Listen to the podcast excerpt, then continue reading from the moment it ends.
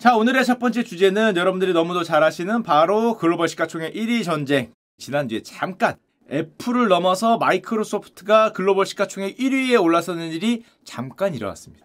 왜 잠깐이라고 썼냐? 종가에 다시 역전이 됐어요. 어, 종가에 뒤집혔기 때문에 잠깐 마이크로소프트가 1위였다가 다시 애플이 1위로 올라갔습니다.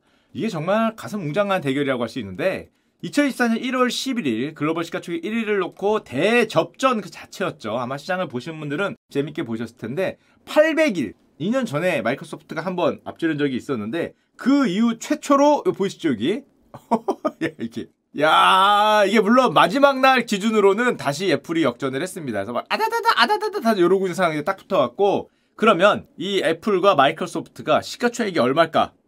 얼마끼리 싸우고 있나? 지금 3,800조입니다. 와, 저 어마무지하죠. 3,800조면은 삼성전자 몇 개야? 거의 뭐 6개? 어마무지한 시가총액을 갖고 있는 두 회사인데 지금 두 회사가 가격이 엄청나게 올랐죠. 그러면 이 글로벌 시가총액 지금도 1위, 이 애플은 작년에 왜 마이크로소프트한테 따라잡혔냐? 작년에 애플이 조금 부진했어요. 왜냐? 48%가 올랐는데 어, 부진하죠. 아, 이 정도 올라서는 1위 수성이 안 돼. 40%대, 아, 이런, 아, 애플 주주분들은 조금 그 기분이 안 좋으셨어요. 왜냐, 마이크로소프트는 60% 올랐거든. 어, 뭐 대단합니다. 이게 정확히 48은 요즘까지 쳐 48이고 1년으로만 치면은 한 40% 올랐어, 40%. 애플이 40%면 어떻게 맞소는 60%가 올랐는데 아하 종목을 잘못 고른 거죠 맞소를 골랐어야 되는데 라는 생각들을 아마 요즘에 많이 하셨을 겁니다 겨우 40%뭐 길게 쳐도 48% 애플은 왜 이렇게 부진한가 좀 이상하다. 48이라고 써놓고 위를 부진한가 써놓는 게 좀 이상하긴 하지만 참고로 좀 이따 보여드리겠지만 글로벌 시가총액 1위에서 7위 중에 애플이 제일 부진합니다. 작년 성과가. 왜냐? 48%라. 예. 글로벌 1위에서 7위 중에 가장 부진. 물론 그게 있어요. 이렇게 주가가 내려갔다가 지수 자체 내려갔다가 거의 바닥 찍고 올라가서 그렇긴 한데 하여튼 그럼에도 불구하고 상당히 부진했던 애플이라고 할 수 있죠. 자 그러면 애플은 왜 이렇게 부진할까?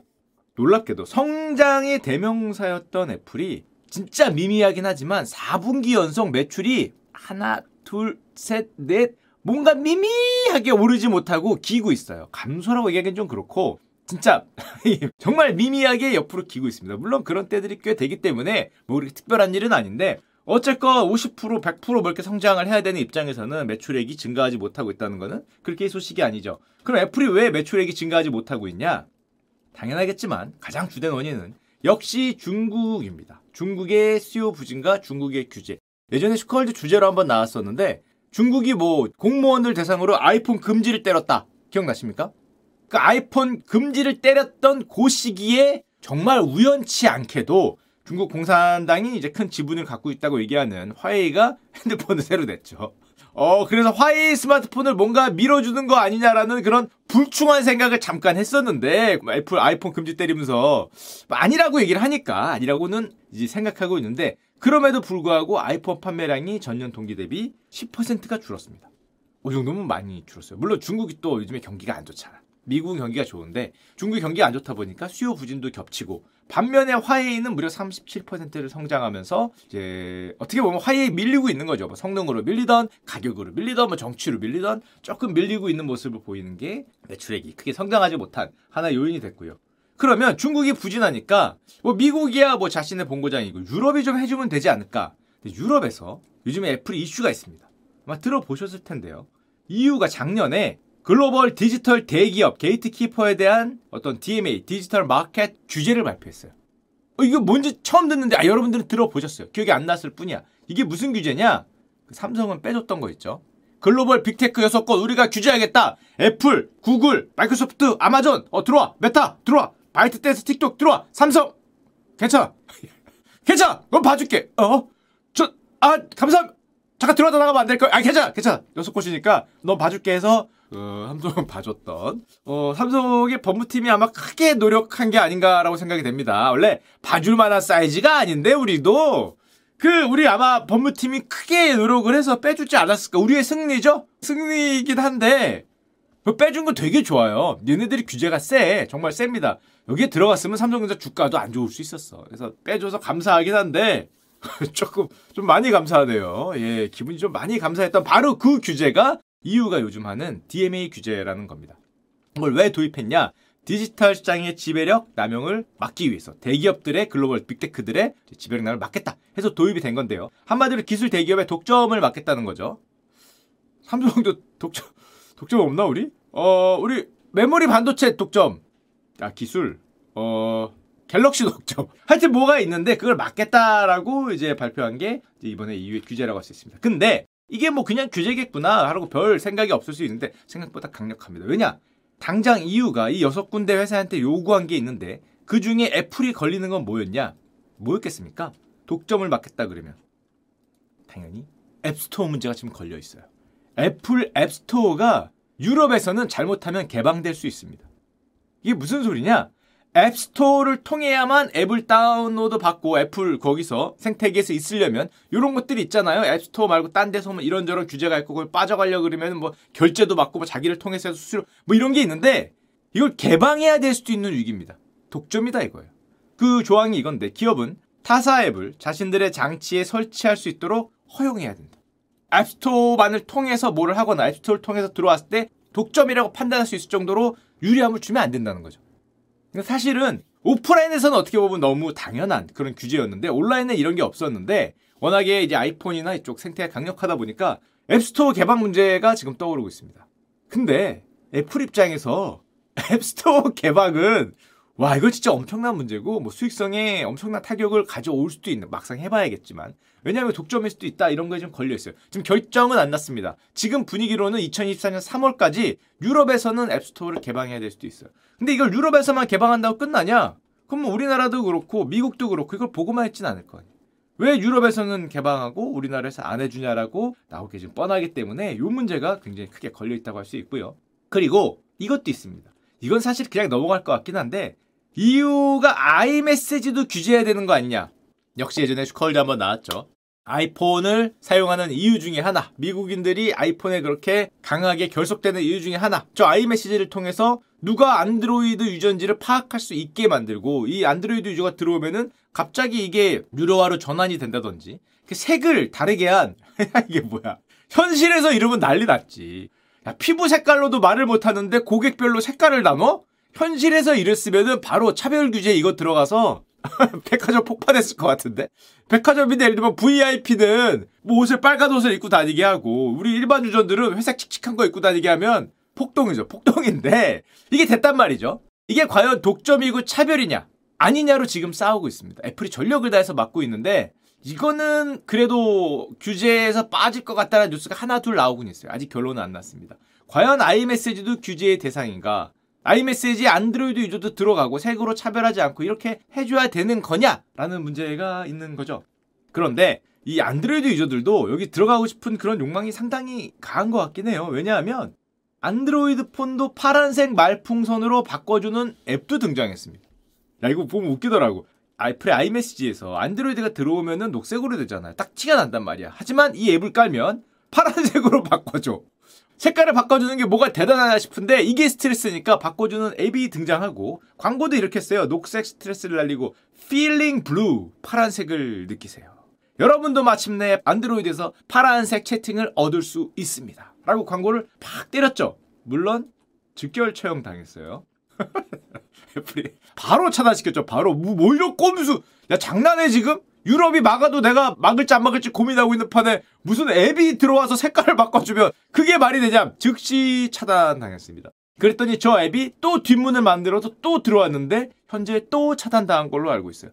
세 번째 시도랄지 모르겠는데 극렬하게 막고 있고요. 이렇게 얘기했습니다. 애플은. 유저들에게 아이메시지 접근을 위해서 가짜 자격 증명. 아, 그렇겠구나. 이 저쪽 아이폰에 나도 아이폰이라는 가짜 자격 증명을 보내서 내 색을 파란색으로 보이게 했다는 거죠. 이게 기술이었다. 훌륭한 기술이었네. 저쪽 아이폰을 속여서 나도 아이폰처럼 보이게 해서 파란색으로 보이게 하는 기술을 만들었는데 그 기술을 차단하고 사용자를 보호했다. 그렇게까지 보호 안 해줘도 될 것 같은데 하여튼 뭔지 모르지만 이제 보호하는 그런 조치를 취해서 직결 처형 당했죠. 그리고 요즘에 애플에 자주 나오는 말이 있죠. 사실 이 말은 어 제가 보기에는 스티브 잡스 사후 이후에 아마 애플이 신제품 낼 때마다 항상 한 50번쯤 나온 말이 아닌가 생각되는데 바로 그 말. 아이폰은 바뀐 게 없어. 아이폰은 혁신이 없어. 야 아이폰 1을 갖다 온다. 2를 갖다 온다. 3를 갖다 온다. 요즘 아이폰 15를 갖다 놓나. 맨날 똑같은 거 아니야? 야 혁신도 없는데 그게 잘 팔리겠어? 그리고 매출 신기록 세우죠. 아니 바뀐 게 없고 혁신이 없는데 200만 원짜리 누가 사나? 그리고 매출 신기록. 누가 사나 누가 사나 그랬는데 회사가 3천조가 넘어갔어요. 항상 나오는 그 말 아이폰은 혁신이 없다. 다시 나오고 있습니다. 다시. 아 물론 왜냐하면 조금 부진했잖아. 겨우 주가가 48%밖에 못 오르는 이런 부진을 보이다 보니까 마이크로소프트에 따라잡히는 거 아니야라는 부진. 4분기 연속 매출이 뭐 조금이지만 감소했네 이런 부진이 나오니까 혁신 부족이다. 최신 제품들은 특별한 변화가 없다는 언제나 나오는 그 말이 현재 이제 다시 나오고 있는 이제 그런 상황이라고 할 수 있습니다. 물론 애플이 이런 말을 가만히 듣고 있는 회사가 아니죠. 애플의 승부수 뭐가 있습니까? 그래서 사실 이 출시를 당겼다는 말도 나오고 있어요. 바로 여러분도 곧 보시게 될 슈카홀대왕 무조건 주제로 등장하게 될 애플의 승부수 지난번에 한번 이미 등장했죠? 바로 450만 원짜리 애플 비전 프로가 지금 미국에서는 2월 달에 출시된다는 말이 나왔죠. 거의 확정인 것 같아요. 3,499달러. 450만 원. 이게, 이게 올해 애플의 승부수예요. 진짜로. 아니 이게 45만 원짜리여도 승부수냐 아니냐 할 텐데 가격이 450이에요. 애플은 지금까지 내놨던 어떤 악세사리들이 엄청나게 팔렸거든요. 시계, 뭐 시계 시장을 완전히 뒤집었죠 애플워치. 콩나물, 그거 안 팔릴 줄 알았는데 엄청나게 팔렸어요. 애플 펜슬, 야, 그 전자펜 거기다 쓰는 거 하나가 뭐 별 그것도 없는데 뭐 15만 원이 말이 되냐? 불티나게 팔렸습니다. 말도 안 되게 팔렸기 때문에. 근데 그건 이제 뭐 15만 원, 20만 원, 30만 원, 50만 원이었고 이건 450만 원짜리이기 때문에 이게 몇 대가 팔리느냐가 진짜 승부수라고 할 수 있죠. 이게 만약에 과거 애플 워치 같이 팔리면 오 난리가 날 텐데 근데 좀 비싸다. 450만 원. 좀 비싸긴 해. 과연 이걸로 우리가 뭘 할 수 있을지 이제 2월 달에 출시가 되면 여러분도 직접 아마 보실 수 있을 겁니다.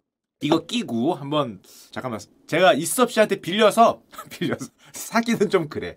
일단 빌려서 써보고 이섭 씨는 분명히 샀을 거 아니야. 이거 많이 샀을 테니까 저것을 빌려갖고 몇번 껴보고 여러분한테 한번 말씀해 드리도록 하겠습니다. 아, 그 친구는 이거 뭐 여러 개 살 거 아니에요. 뭐 비교하려고 뭐 뜯어보겠습니다. 부셔보겠습니다. 물에 담궈보겠습니다. 막 이런 걸로 분명히 컨텐츠 여러 개 뽑을 테니까 그 물에 담궜던 거 잘 닦아갖고 그쵸? 아이 서로서로 상부상조 하는 거지. 자 그래 반면에 애플이 나름 이렇게 부진 아닌 부진을 겪고 있는데 마이크로소프트는 실적이 어떠냐? 마이크로소프트는 올해 이게 분기별입니다. 영업이익이 보시면 알겠지만 여기서 여기가 거의 7%, 여기서 여기가 10%, 여기서 여기가 10%. 영업이익이 전체로 쳤을 때 전년 대비해서 플러스 27%가 올랐어요. 이게 3,800조짜리 회사입니다. 글로벌 시가총액 1위. 매출액이 전년 대비 12%가 성장했어요. 중소기업도 이렇게 성장하면은 성과급 잔치죠. 자, 슈카 친구들 이 정도 성장하면 바랄 게 없는데 글로벌 1위 마이크로소프트가 이렇게 성장을 하고 있습니다. 정말 환상적인 실적이라고 할 수 있는데 분기 영업이익이 지금 45조가 찍히거든요. 1년에 얼마 버는 거예요? 이렇게 벌면 180조. 잘하면 1년에 200조를 벌 수 있어요. 마이크로소프트가 100조짜리 회사를 인수했다. 뭐 그렇게 무리한 거 아닙니다. 그러니까 6개월만 벌면 돼. 100조짜리 회사를 사도 아 그냥 좀 뭐 좀 큰 거 쌌구나 뭐 이 정도 느낌.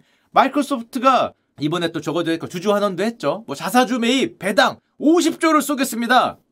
별로 안 쏜 거예요. 한 분기 번거 쏜 거. 100조는 쏴야지. 뭐 그 정도 되는 이제 규모의 회사라고 할 수 있습니다. 그럼 마이크로소프트가 실적이 왜 이렇게 좋았냐? 실적을 조금만 분석을 해보면 역시 이제 지능형 클라우드라고 불리는 클라우드 시장 애저, MS 클라우드 플랫폼. 애저가 뭐 분기에 뭐 29% 말도 안 되는 성장을 했죠. 클라우드가 19%니까 이것도 역시 20% 가까운 성장을 했다고 볼 수 있습니다.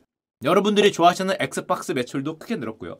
윈도우 365, 링크드인, 비즈니스 프로세스도 역시 크게 성장을 했어요. 다 두 자릿수 성장을 했다고 할 수 있고 게임 분야에서도 이번에 액티비전 블리자드 인수를 완료했죠. 거의 100조 주고 샀는데 현재 세계 3위 게임사가 마이크로소프트입니다. 이제 텐센트, 소니의 다음인데 소니까지는 제칠 수 있을 것 같아요. 느낌상 좀만 잘하면은 텐센트는 이제 중국 시장이 워낙 크기 때문에 쉽지 않아 보이긴 하지만 마이크로소프트가 세계 최대 게임사가 될 수도 있는 이제 그런 상황입니다. 마이크로소프트가 게임사를 산 건 뭐 간단하죠. 돈을 뭐 많이 벌겠다 이것도 있겠지만 얘네들은 이 게임사를 살 때 메타버스 시대를 대비하겠다 그런 얘기를 했거든요. 메타버스 시대가 되면은 아까 뭐 애플 이런 거 끼는 거 있잖아요. 이거 끼고 네가 뭐 할 거야?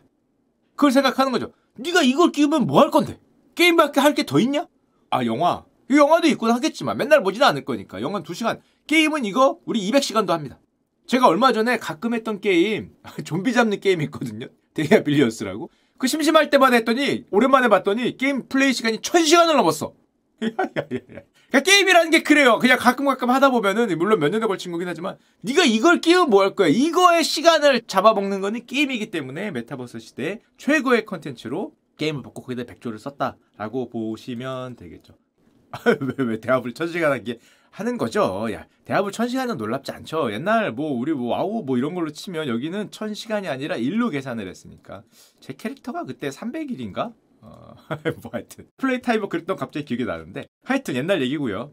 제가 오픈 AI 또 전쟁의 사실상의 승자도 지난번에 오픈 AI 전쟁도 슈카월드 하나의 주제가 됐죠. 이 승자도 사실상 마이크로소프트로 보이고 오픈 AI의 주도권을 이제 가져왔다. 그리고 오픈 AI는 요즘에 맞춤형 챗봇 그래서 이제 유료화 앱스토어들을 여기도 앱스토어를 만들었죠. 계속 매출액을 또 늘리는 그런 상황이기 때문에 어, 앞으로 AI 시대에서도 최고의 승자가 될 걸로 사람들이 예상을 하다 보니까 마소가 요즘에 분위기가 좋다고 할 수 있죠.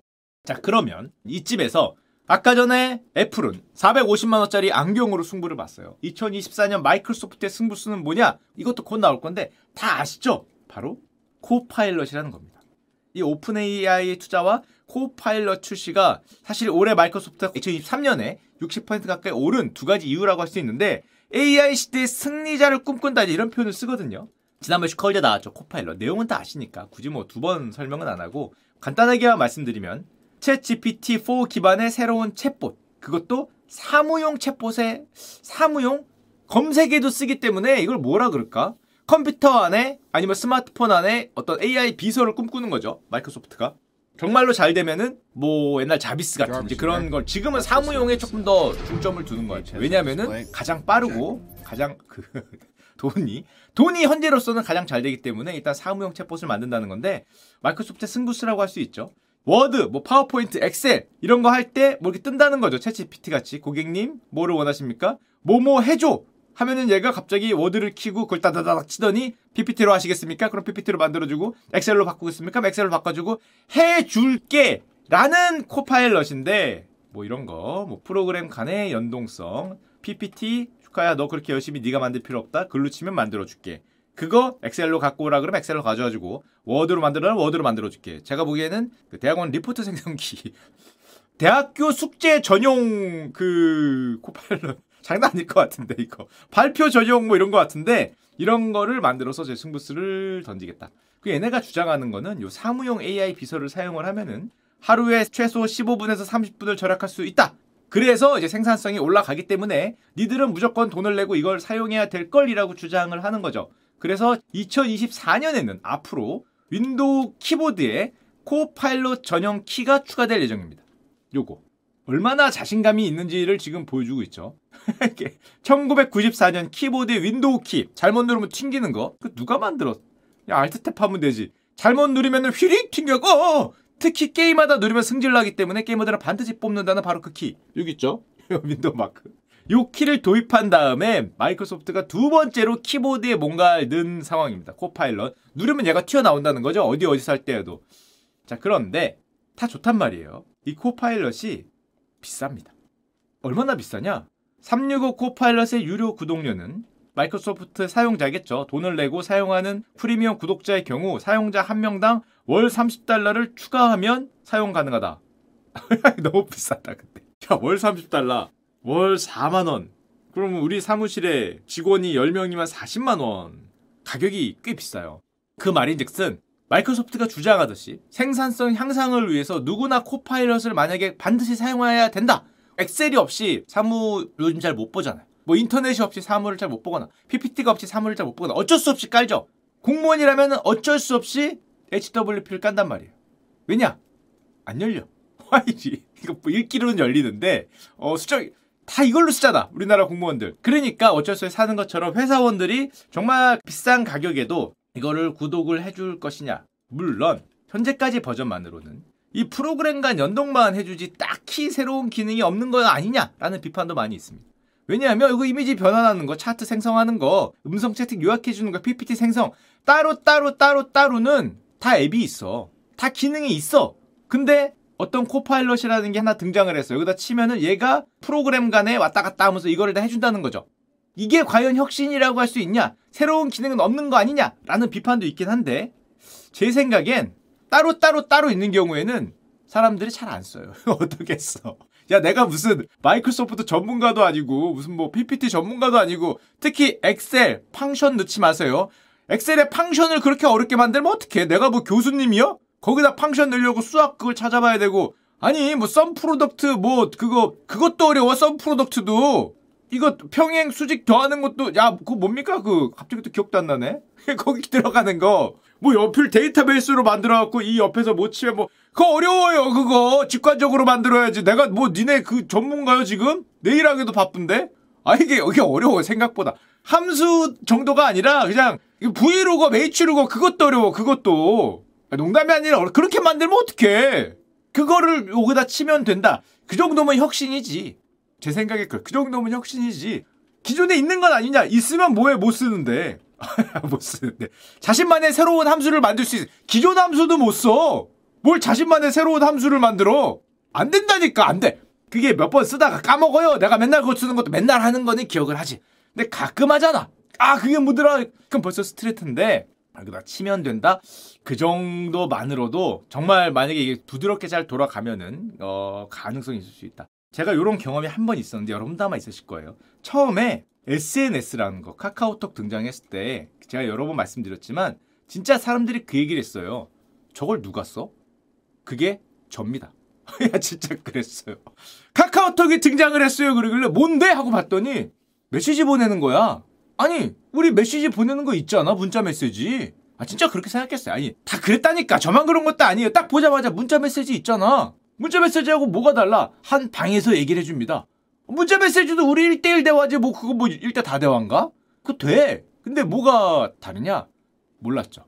그때 진짜 그렇게 생각했어요. 저게 무슨 혁신이야? 문자 메시지 되는 거를 모아서 이게 혁신인가를 생각을 했는데 그게 2010년대 최고의 혁신이 되리라곤 몰랐기 때문에 딱히 새로운 기능은 없어 보일 수 있지만 사실은 이제 본격적인 제품이 나와봐야 하지 않을까 생각이 되고 그리고 방금 말씀드렸지만 사용자 1인당 월 30달러입니다. 와 이게 양날의 검인데 제가 보기엔 지금 뭐 맥쿼리는 초기 사용자가 2천만 명만 생겨도 73억 달러 우리 돈으로 얼마입니까? 거의 9조 원의 수익이 발생할 거다 라고 예상을 하는 거죠. 그러니까 한마디로 이것도 매달려야 되잖아. 또 사무원들이라는 거는 한두 명이 아니잖아요.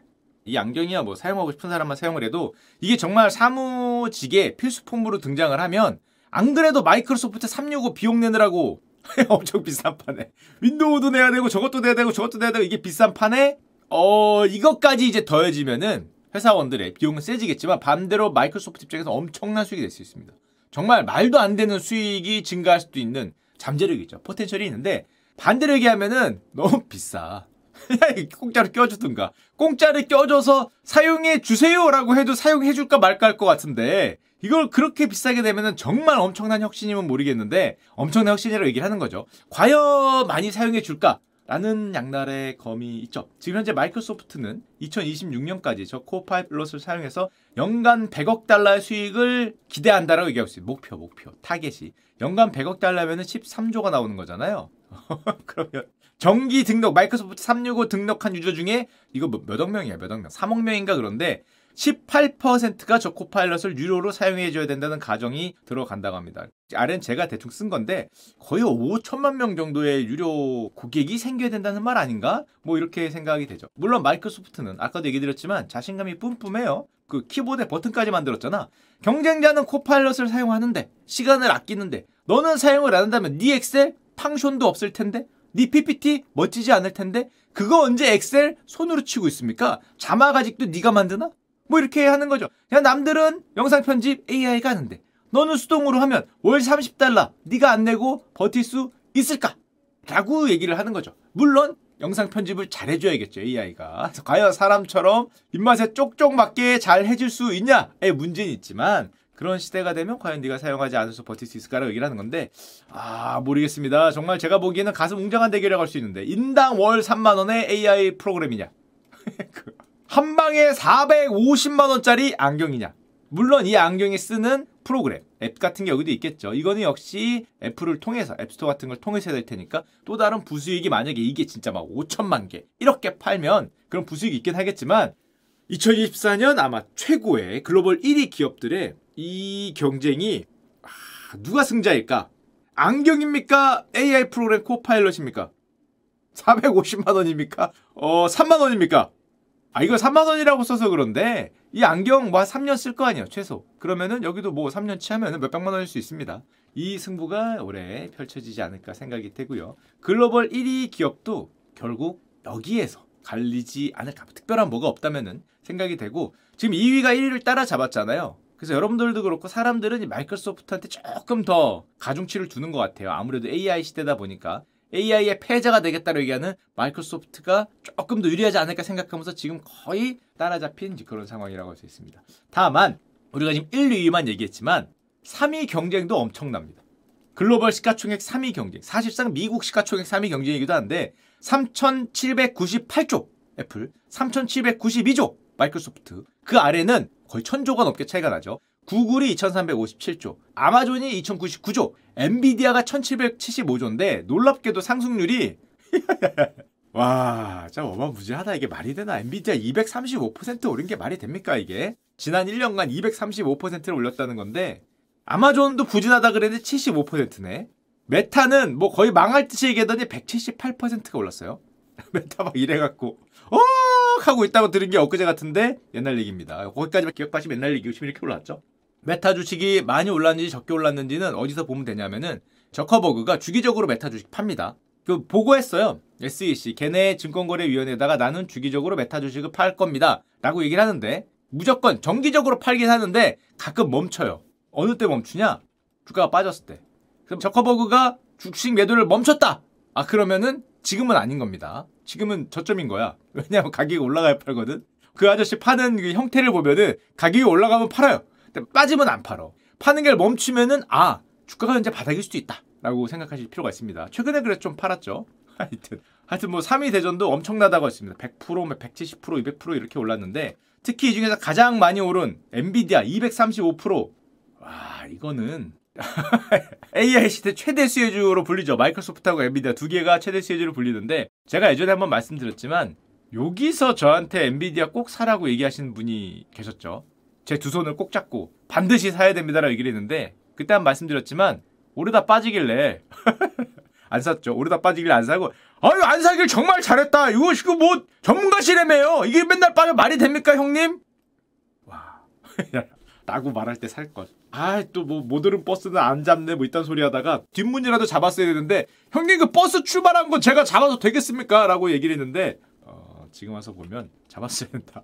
몰랐죠. 아, 근데 이거 말이 안 되잖아. 이걸 어떻게 예상하나? 이건 너무했죠. 세계 뭐 10위권 안에 들어가는 기업이 235% 오르기라고는 상상도 못했는데 지금 물론 엔비디아는 여러 가지 이유가 있습니다. 파이낸셜 타임즈에 나온 기사 중에 하나인데 엔비디어가 중국을 대상으로 머리를 잘 쓰고 있다라는 기사가 나왔었어요. 살짝만 말씀드리면 중국이 AI 칩이나 성능이 대단히 뛰어난 반도체를 수입을 못합니다.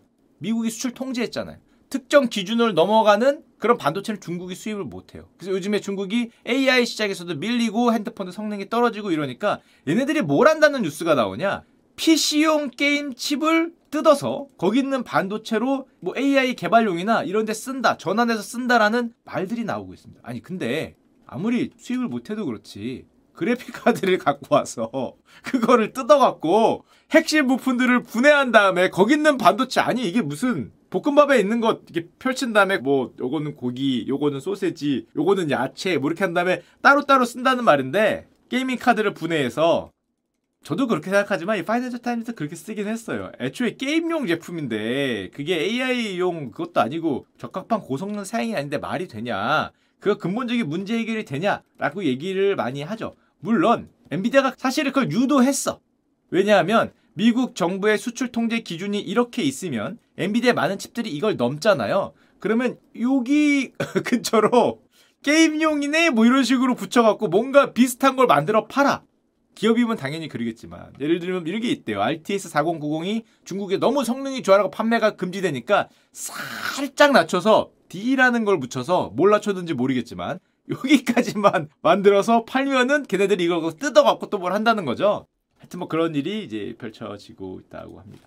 결론적으로 보면 올해 2024년에는 정말 현재로 보면 예전에 메타버스, 뭐 IT, 인터넷 혁명 이런 게 있었듯이 AI 특히 글로벌 top 10 기업들은 AI, AI, AI 하는 게 올해도 반복이 될 걸로 보이고 여러분들이 기대했던 안경, 글라스들 뭐 이런 안경, 메타도 글라스 있죠. 근데 뭐 오픈 AI의 어떤 뭐 새로운 거 구글에 잘 읽으셔야 됩니다. 제미나이. 근데 이거 우리나라에서 성공하기 좀 쉽지 않을 것 같아. 이거를 이름을 그렇게 만들면 어떡하나? 이거를 이렇게 만들면 이게 뭐 뜰 수도 있는데 구글의 재미나이 뭐 이런 것들 이것도 AI죠. 이런 것들이 들어오면서 본격적인 거대 공룡들의 경쟁이 시작되지 않을까 생각되고 이 모든 게 AI 그리고 반도체 뭐 이런 것들의 합이잖아요. 그래서 정말로 TSMC와 삼성의 이 파운드리 경쟁률 AI 칩을 만드는 현재는 AI 칩이나 고급 어떤 반도체의 90%를 TSMC가 만듭니다. 전체는 59%지만 최고급 반도체는 TSMC가 90%를 만드는데 이 시장에 삼성이 무조건 성공을 해서 지금 뭐 용인이나 뭐 그런 데 수백조, 막 100조, 200조, 300조대를 공장들 만들잖아요. 반드시 이겨야 되는 나라의 운명이 걸린 승부죠, 저기 진짜. 저걸 만약에 해서 정말 잘 이길 수만 있다면 엄청난 시장이 열 수도 있지 않을까 생각을 합니다.